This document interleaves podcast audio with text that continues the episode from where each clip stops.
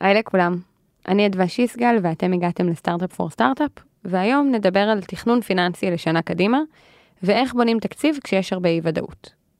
זוהי הרצאה נוספת מאירוע איך תראה 2024, ההרצאה האחרונה מהאירוע, והפעם הסשן הוא הרצאה של לונה מרסיאנו לוי, דירקטור of FP&A ב-Monday, ששיתפה בדרכים שונות להתמודד עם אי הוודאות שהשנה הקרובה מביאה איתה לעולמות הפייננס.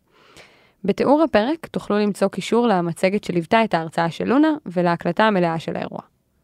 שנתחיל? Startup for startup for startup.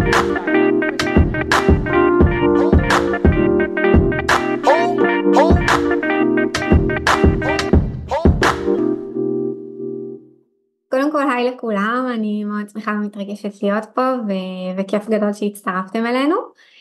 אמ, אז אני קצת אספר לכם בכמה מילים על עצמי, אני לונה, אה, אני דירקטור F&A פה ב-Monday, אה, הצטרפתי לפני חמש שנים לחברה. אמ, זהו, אז ככה בכמה מילים, היום אנחנו נדבר בעיקר על אה, תכנון פיננסי ואסטרטגי לחברה, ובעצם איך עושים את כל הדבר הזה בתקופה שהיא ככה טומנת בחובה קצת יותר אי ודאות מבדרך כלל. אמ, אז נתחיל בעצם בלדבר קצת על איך אנחנו רואים פה במאנדיי אה, את אה, עולם התכנון הפיננסי עם כמה דגישים עיקריים. אז בעצם הדבר הראשון הוא באמת להיות business partner, business enabler, שותף מלא של החברה ושל המחלקות שאנחנו עובדים איתם. אה, בראייה שלנו FP&A הוא כבר מזמן לא בעולם היותר קלאסי וככה אפילו קצת מיושן של budget and control. אמ, המטרה היא לא לנהל שיח של האם אנחנו חורגים מהתקציב או עומדים בתקציב, אלא משהו שהוא הרבה הרבה מעבר לזה, לתמוך במחלקות, להיות ממש שותף עסקי שלהם, לעזור להם להציב את היעדים שלהם ולעזור להם למדוד את זה ולהבין איך הם יכולים להשתפר ולהתייעל וממש להיות איתם בהכל.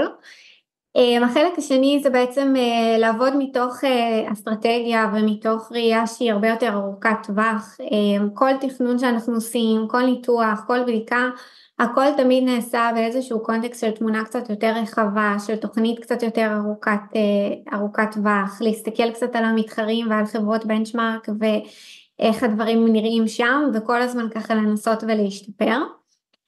אמ, והחלק השלישי הוא ככה יותר בעיניי אה, בפוקוס על, אה, על שיתוף פעולה, על ליצור באמת גישה והבנה בחברה שכולנו עובדים יחד, כולנו נעים לעבר אותה מטרה וכמו שאנחנו נעים לאותה מטרה אז גם העבודה היא משותפת והכל נעשה ביחד, גם אה, כל ניתוח שאנחנו עושים, כל תחזית, כל תקציב, הכל אנחנו בונים בשיתוף מלא עם המחלקות, כל אחד מביא את הזווית ראייה שלו ואת הערך שהוא יכול לתרום לדבר ובסוף התוצאה הוא הרבה הרבה יותר טוב ברגע שעובדים יחד אמ, שזה גם בעיניי אחד הדברים הכי חשובים של ה... מבין התפקידים של ה-FP&A באמת לגרום לכולם לעבוד יחד על הדברים.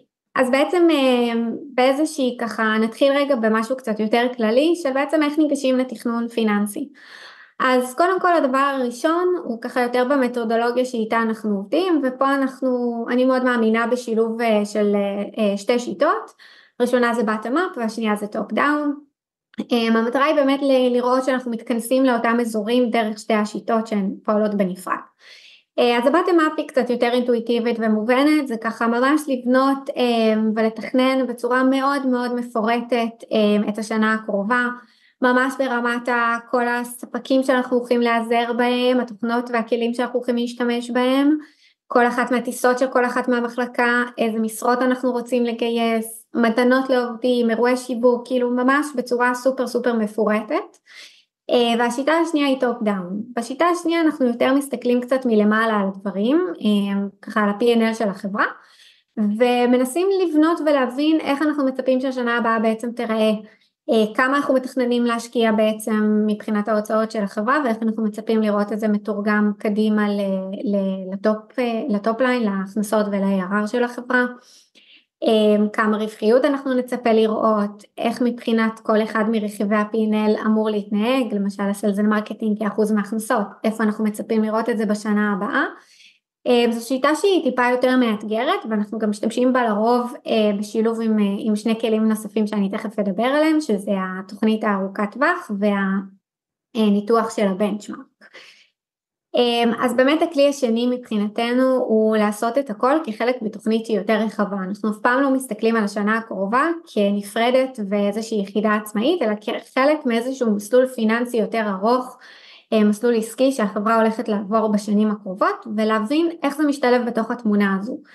אה, כמובן שככל שאנחנו מתכננים יותר רחוק אז אה, זה נהיה יותר ויותר מאתגר ולכן לרוב את השנה או השנתיים הראשונות אנחנו בונים באמת בצורה גם של הבטם אפ שהיא יותר מפורטת וככה לעומק ואת השנים יותר קדימה אנחנו בונים קצת יותר מלמעלה. בעצם המטרה היא ככה להציף לנו כבר עכשיו האם יש איזה שהם כוונונים שאנחנו רוצים לעשות נגיד לשנה הקרובה ברגע שאנחנו כבר מסתכלים על התמונה הגדולה. למשל האם אם הצבנו לעצמנו איזשהו יעד שאנחנו רוצים להיות אה, רווחיים בתוך ארבע שנים. אז יכול להיות שיש לנו קצת יותר אה, אוויר לשחרר בשנה הקרובה כי אנחנו במסלול דווקא די טוב ויכול להיות שאנחנו דווקא צריכים להסתכל על זה טיפה יותר ואולי לצמצם קצת יותר כדי להצליח להגיע ליעד המקורי שהצבנו לעצמנו הכלי השלישי הוא בעצם השוואה לחברות בנצ'מארק שפה חשוב לי להדגיש גם שהמטרה היא באמת אמ, להסתכל על זה בצורה מאוד מאוד ביקורתית ולהבין שזה כלי נוסף שיכול לשמש אותנו אבל זה לא איזשהו גורם מכריע וזה לא אומר שאנחנו צריכים לעשות בדיוק מה שכולם עושים ואיכשהו לנסות לנווט את החברה לדברים שאנחנו רואים בחוץ. בסוף כל חברה היא שונה וזה בסדר ולגיטימי זה בעיקר כלי שעוזר לנו לכוונן דברים ולראות ולהבין הבדלים, אבל זה לא אומר שאנחנו צריכים לשנות את כל התוכניות שלנו בהתאם לזה. אמ, אז בעצם מבחינת הבנצ'מארק אנחנו תמיד ננסה למצוא חברה שהיא כמה שיותר קרובה אלינו, ברור שזה תמיד מאתגר, אין אף חברה שהיא זהה, אבל אנחנו כן ננסה להסתכל לפי כל מיני פרמטרים, אמ, חברה שהיא מהתעשייה שבה אנחנו עובדים, חברה שפונה לאותו קהל לקוחות שלנו, האם זו חברת B2B או B2C, זה עולמות שונים לחלוטין, אמ, באיזה שלב נמצאת החברה מבחינת אה, גם הוותק שלה וגם הסקייל של ההכנסות, כמובן שלהשוות חברה עם אה, הכנסות של 10 מיליון דולר לעומת חברה של הכנסות של 500 מיליון דולר, זה עולמות נפרדים לחלוטין. ובעצם תמיד ננסה לדייק את זה ולשמור על עין ביקורתית מתוך הבנה שיש חברות שהן שונות וזה בסדר. אמ, אני חושבת, למשל אני אשתף אתכם פה בנקודה שלנו ב-Monday, שכשעשינו איזושהי השוואה לחברות בנצ'מארק, ראינו שבאופן יחסי האחוז של ההוצאות של ה-R&D, של הפיתוח שלנו מתוך ההכנסות, הוא נמוך לעומת מה שראינו בחברות אה, דומות לנו. אז כמובן שישר זה מעלה איזו שאלה כזה של מה, אם אנחנו לא משקיעים מספיק ב-R&D, אז כמובן שהתשובה היא שזה לא נכון, ואנחנו חברה שמאוד מאוד משקיעה ב-R&D שלה, פשוט באופן מובנה, אה, מבנה ההוצאות שלנו הוא קצת שונה. אה, מרכז הפיתוח שלנו יושב בעיקר בארץ, אה, לעומת חברות שבדקנו שאצלן אה, מרכז הפיתוח יושב בעיקר במקומות של, לא יודעת, בסיליקון וואלי, במנהטן, ששם עלויות השכר הן משמעותיות יותר גבוהות, ולכן בצורה מאוד מובנית מבנה ההוצאות שלנו הוא שונה וזה בסדר גמור. הבנצ'מרק ריוויו אני חושבת שהוא קצת יותר מאתגר לחברות שהן קטנות כי קשה בסופו של דבר המידע שנגיש לנו הוא של חברות שהן ציבוריות, שהן לרוב באמת אה, בשלב יחסית יותר מת, מת, מתקדם. אה, אז כאן אפשר לעשות שני דברים, אפשר גם להשתמש בתוכנית של החמש שנים שיצרנו לפני כן ובעצם לנסות להשוות יותר את השנים המתקדמות ששם אנחנו כבר אמורים להיות בסקל קצת יותר גבוה אה, וגם להסתכל על כל חברה בפני עצמה, איך היא התנהגה לאורך זמן, איזה טרנדים אנחנו רואים אצלה ואיך היא משתנה לאורך התקופות שאנחנו בוחנים. אה, כלי נוסף חשוב ממש אה, זה בעצם KPI להגדיר מדדים מאוד מאוד ברורים לכל אזור בחברה ולהשתמש בהם גם כדי לבנות מראש את התוכנית ובעצם להבין אם יש איזה שהם אה, אי דיוקים שאנחנו רוצים לתקן וגם בהמשך כדי להעריך את, את ההתקדמות שלנו ולבחון את הביצועים שלנו בפועל. אמ, זה גם כן משהו שהוא סופר חשוב ונעשה ממש בשיתוף עם המחלקות, אמ, לדוגמה אני יכולה לתת אה, מעולמות ה-HR שאני בטח, אה, אני בטוחה שגם הדס תתייחס לזה בהמשך, אבל למשל הצבנו לעצמנו יעד של לגייס מספר אה, X של עובדים בשנה הבאה, כמה מגייסים ומגייסות יש לנו, אמ, האם מספר הגיוסים שכל אחד מהם אמור להביא בכל חודש הוא סביר או שאולי אנחנו רוצים להשתמש יותר בסוכנויות חיצוניות, אולי זה משהו שאנחנו רוצים באמת לקחת בחשבון מראש. אמ, ונקודה אחרונה, אה, לזכור בעצם שהתוכנית בסוף אמורה לשרת אותנו והמטרה היא שהיא תהיה כמה שיותר ריאלית. אמ, אנחנו לא נרצה להציב יעדים שהם יותר מדי אה, מאתגרים ומצד שני גם לא יעדים שהם יותר מדי קלים ואנחנו יכולים לעבור אותם ולעמוד בהם יחסית בקלות. גם בסוף אני מאמינה שבהרבה מקומות ובמידול פשטות משרתת אותנו הרבה יותר טוב. אני חושבת שלפעמים הנטייה היא מאוד מאוד לצלול לעומק כדי לנסות ולדייק כמה שיותר את הדברים. אני חושבת שלא תמיד זה מציג את המטרה וגם תמיד במבחן העלות תועלת אנחנו נגלה שבעצם לבנות את זה מאוד מאוד מורכב ולתחזק את זה לאורך התקופה ידרוש מאיתנו יותר משאבים לעומת הערך שזה מביא לנו. אז בעצם אה, איך אנחנו עושים את זה בתקופה שהיא מאתגרת? ובסופו של דבר אנחנו מדברים על תכנון עתידי, וזה משהו שהוא תמיד מאתגר, אה, ותמיד כרוך באי ודאות. אה, ואפילו שאנחנו אחרי שנתיים שהן היו מאתגרות בפני עצמן, עדיין אנחנו כל פעם מסתכלים קדמי, קדימה ואומרים לעצמנו איך אנחנו יכולים להשתפר ובכל זאת להתכונן למה שמגיע. אז יש פה כמה כלים שאני אדבר עליהם. Um, הראשון זה בעצם בניית uh, תרחישים, שזה משהו שככה תומר נגע בו מקודם בהרחבה, אז אני אדבר עליו ממש בקצרה.